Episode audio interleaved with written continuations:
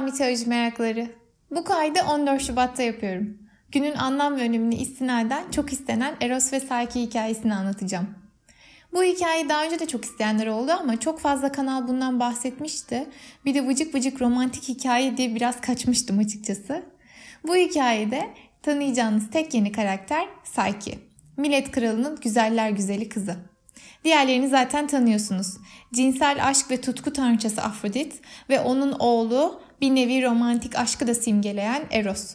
Bir not düşelim hikayeye başlamadan. Hatırlarsanız önceki bölümlerde Eros'un bazı anlatımlara göre aslında kimsenin çocuğu olmadığını, evrenin en başından beri var olduğunu, o yaratıcı güçlerden biri olduğunu söylemiştim. Ama bazı yaygın anlatımlara göre ise Eros, Afrodit ve Ares'in oğludur. Bu hikayede onun üzerine kurulu aslında. Biliyorsunuz Eros çoğu sanat eserinde genelde minik tombiş bir bebek olarak resmedilir. Kanatları sayesinde uçabilir. Sırtında altın ve kurşun okları ve yayı vardır. Bazen gözleri kapalı olarak yani böyle bir bantla sarılı olarak resmedilir. İstediği kişiyi altın okuyla birine aşık eder, gıcık olduğu birini ise kurşun okuyla birinden nefret ettirir. Yani öyle kafasına göre takılır. Apollo ve Daphne öyküsünden hatırlarsınız. Bir yandan da tabii annesi Afrodit'in istediklerini yapar.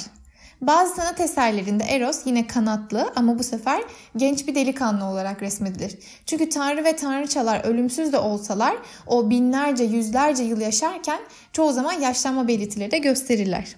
Bu hikayemiz Eros'un delikanlı olduğu zamanlara dayanıyor. Hikayenin klasik bir başlangıcı var. Millet kralının üç kızı vardır. Psyche de bunlardan en küçüğüdür. Üç kız kardeş birbirinden güzeldir. Psyche'nin iki ablası da başka ülkelerin kralları ile evlenip kraliçe olurlar. Ancak Psyche onlardan çok daha güzeldir. O kadar güzeldir ki hiçbir erkek cesaret edip ona talip olamaz. Millet halkı Afrodit'e tapınmayı bırakıp bir yerden sonra Psyche'ye tapınmaya başlar.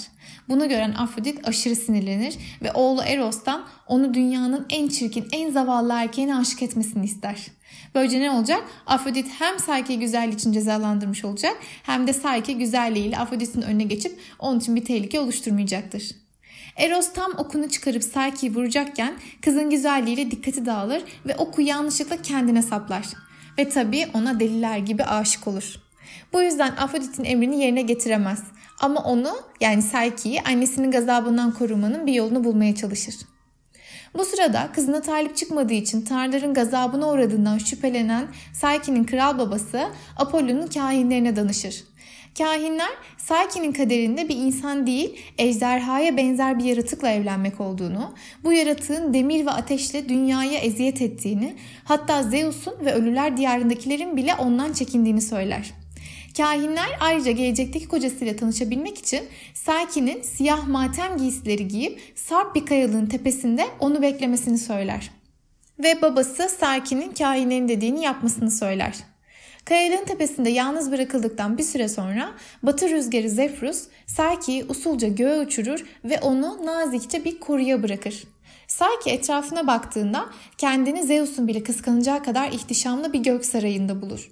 Saray en güzel kokulu çiçekler, en nefis yemekler ve görünmez hizmetçilerle doludur.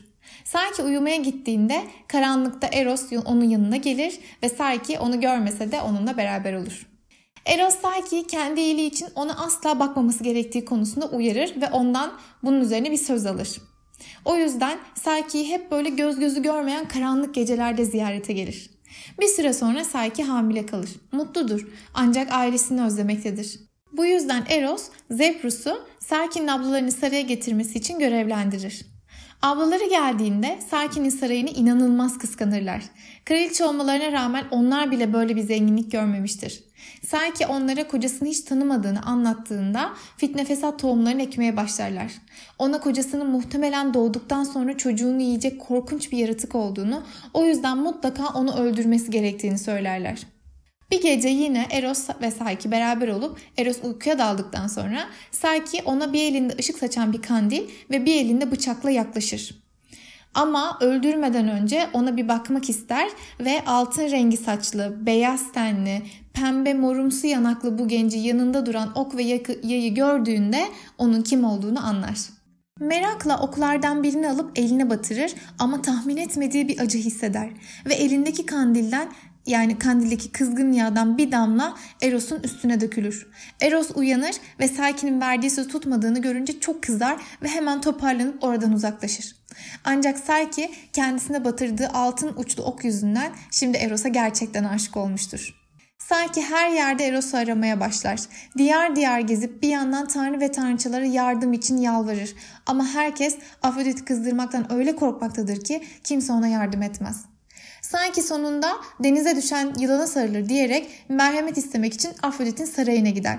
Ama Afrodit öyle yufka yürekli bir tanrıça değil. Oğlunun emirlerine uymayıp bu kızla aşk yaşadığını görünce asla merhamet göstermez. Sakin'in saçlarını tutup elbiselerini yırtar ve hamileliğiyle alay eder.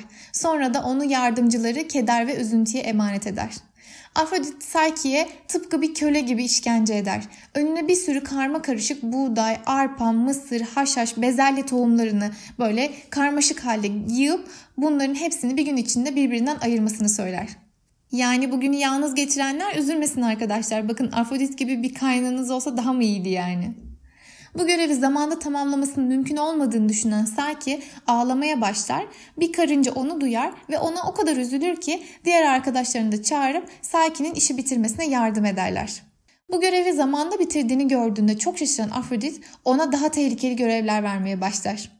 Ona Güneş Titanı Helios'un altın koyunlarından yün toplamasını söyler.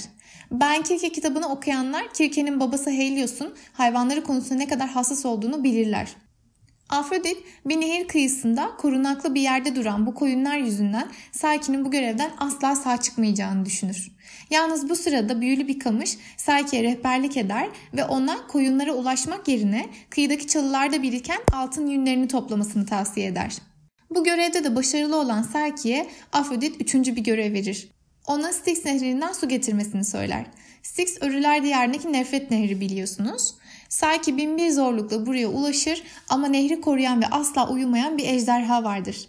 Psyche ne yapacağını bilemezken Eros'a yardım borcu olan Zeus kartalını gönderir. Yani daha doğrusu yardım borcu deniyor ama e, Zeus zaten böyle aşk seven, hani aşık olanlara yardım eden bir tanrı. E, o yüzden de yardım ediyor aslında. Kartal Psyche'nin elindeki kavanozu alıp nehirden su doldurur ve kıza geri verir. Üçüncü görevi de başarıyla tamamladığını gören Afrodit iyice sinirlenmeye başlar ve Psyche'ye son bir görev daha verir. Ona yeraltı dünyasına gidip Persefon'dan bir günlük güzelliğini istemesini ve onu kutuya koyup kendisine getirmesini söyler. Sanki ölmeden kendisini ölüler diyarına götürecek bir giriş bulur ve yanına iki madeni para, arpa ve balla ısıtılmış iki parça ekmek alır. Paralardan birini kendini nehirden karşı geçirmesi için kayıkçı Karon'a ve ekmeklerden bir parçayı Hades'in bekçi köpeği Kerberos'a verir. Persefon tahmin ettiği gibi iyiliği karşısında güzel yemekler değil sadece bir buğday ekmeği kabuğu ve bir iyilik ister. Anlaşma yaparlar ve sanki Persefon'un güzelliğinin bir kısmını kutuya koyar. Son ekmeği tekrar Kerberos'a ve son parasını da tekrar kayıkçı Karon'a verip ölüler diyarından çıkar. Kutuyu Afrodit'e götürmeden önce Psyche içindeki güzellikten birazcık yararlanmak ister. Bu güzelliğin birazını alırsa Eros'un kendisine yeniden aşık olabileceğini düşünür. Ama kutunun içinden sadece yer altına ait ölümcül bir uyku süzülür. Ve Psyche tıpkı bir ölü gibi uyumaya başlar. Bu sırada artık Psyche'ye duyduğu özleme dayanamayan Eros her yerde onu aramaya başlar ve bulduğunda üstünü kaplamış olan uyku bulutunu temizler ve Afrodit'in daha çok kızmaması için onu kutuyla beraber annesine gönderir. Bu sırada kendisi de Zeus'tan onunla evlenebilmek için yardım ister. Zeus yine aşıklara yardım etmek için Ambrosya denilen nektarı ona verir. Psyche bunu yediğinde ölümsüz bir ruh tanrıçası olur. Eros ve Psyche bu sayede eşit seviyeye gelir ve Afrodit yatışır, onları affeder ve evlenirler. Eros ve Psyche'nin idoni yani haz anlamında bir çocukları olur. Şimdi hikayenin yorumuna gelelim. Öncelikle hikayeyi bu kadar romantik yapan şey Eros'un yani aşkın Psyche'ye yani ruha aşık olması. Eros Psyche'yi görür görmez güzelliğine vurulmadı. Etkilendi ama aşık değildi. Kendi okuyla aşık oldu. Aşk ve ruhun birleşmesinden de haz diye bir çocukların olması gayet yerinde bence. Çünkü ruhunuzun uyumlu olduğu biriyle aşk yaşarsanız gerçekten hazı o zaman görürsünüz. Afrodit'in Psyche'ye eziyet etmesini işte kaynana oğlunu kıskanıp kızı eziyet ediyor. Oğlu sözünü tutmayıp kızın etrafında pervane oldu diye ona kızıyor filan gözüyle bakıp eğlenebiliriz tabii. Ama bir de şöyle bakın. Afrodit cinselliğin sembolü, Eros aşkın, Psyche ise ruhun. Aşk ve ruh ne güzel bir araya gelip mutlu olabilecekken cinsellik yüzünden çekmedikleri ne eziyet ne üzüntü kalmadı. Yani cinsellik önemli olabilir ama aşka ilişkiye zarar da verebiliyor diyor bence hikaye. Yani bu yorumu daha ileri götürebiliriz ama ben kısa keseceğim.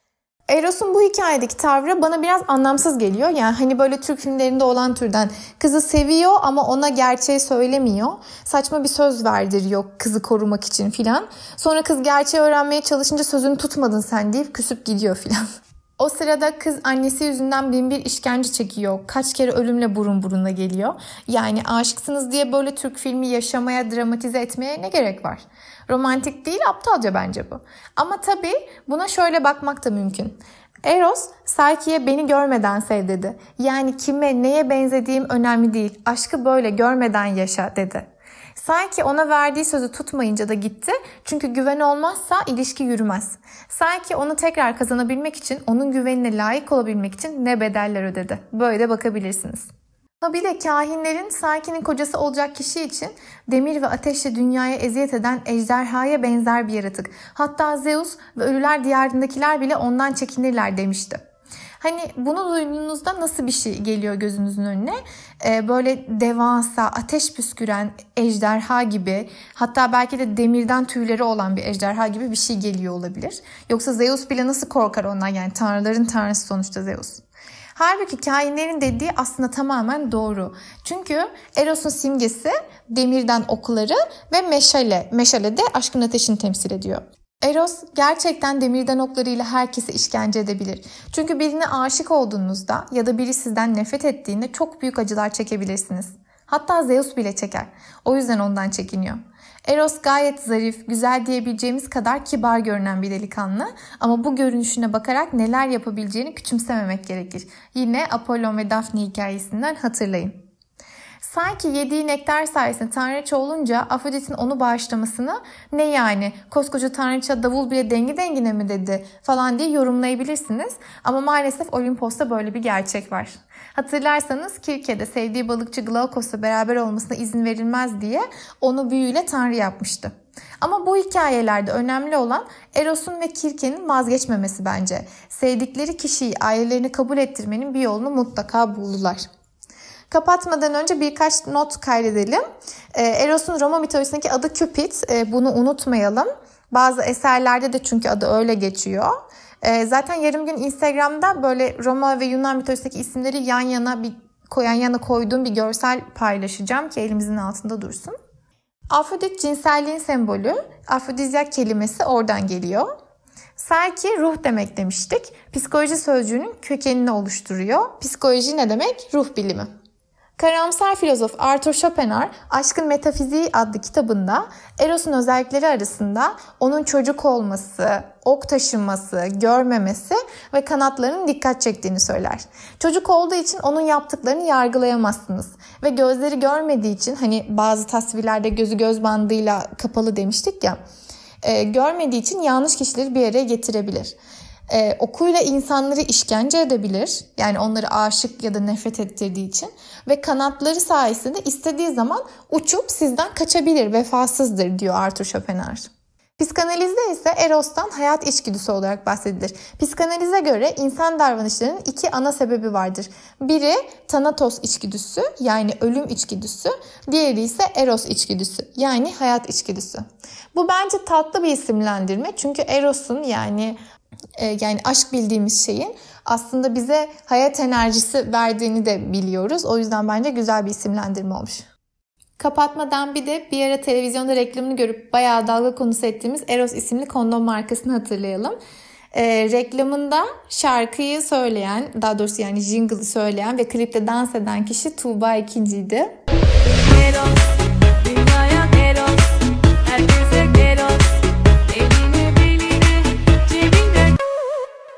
Ama tabii ki bu şarkıyla kapatmayacağım bu bölümü. Bizim üçlü bir kız grubumuz var. Sık sık görüşüyoruz. Grubumuzun bir şarkısı var. E, Tanju Okan'ın Aşkı Bulacaksın şarkısı. Hatta grupta biri gerçek aşkı bulamamakla ilgili böyle çok üzüldüğünde ortamı neşelendirmek için ben sürekli bu şarkıyı açıp duruyorum. Bugün için de hatta böyle gece işte 00'ı geçti. Tarih 14 Şubat oldu. Aklıma geldi. Aa dedim hemen gruba şarkıyı atayım. E, attım şey yazdım işte sabah uyanır uyanmaz dinleyin mutlaka diye. Eğer gerçek aşkı hala bulmadığınızı düşünüyorsanız bu şarkıyı size de dinleteyim. Birazcık umutlanın. Güzel aşkı bulacaksın Bir akşamüstü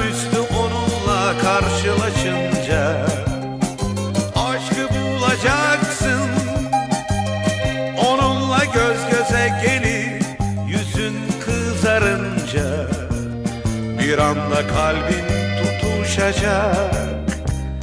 Elin ayağın dolaşacak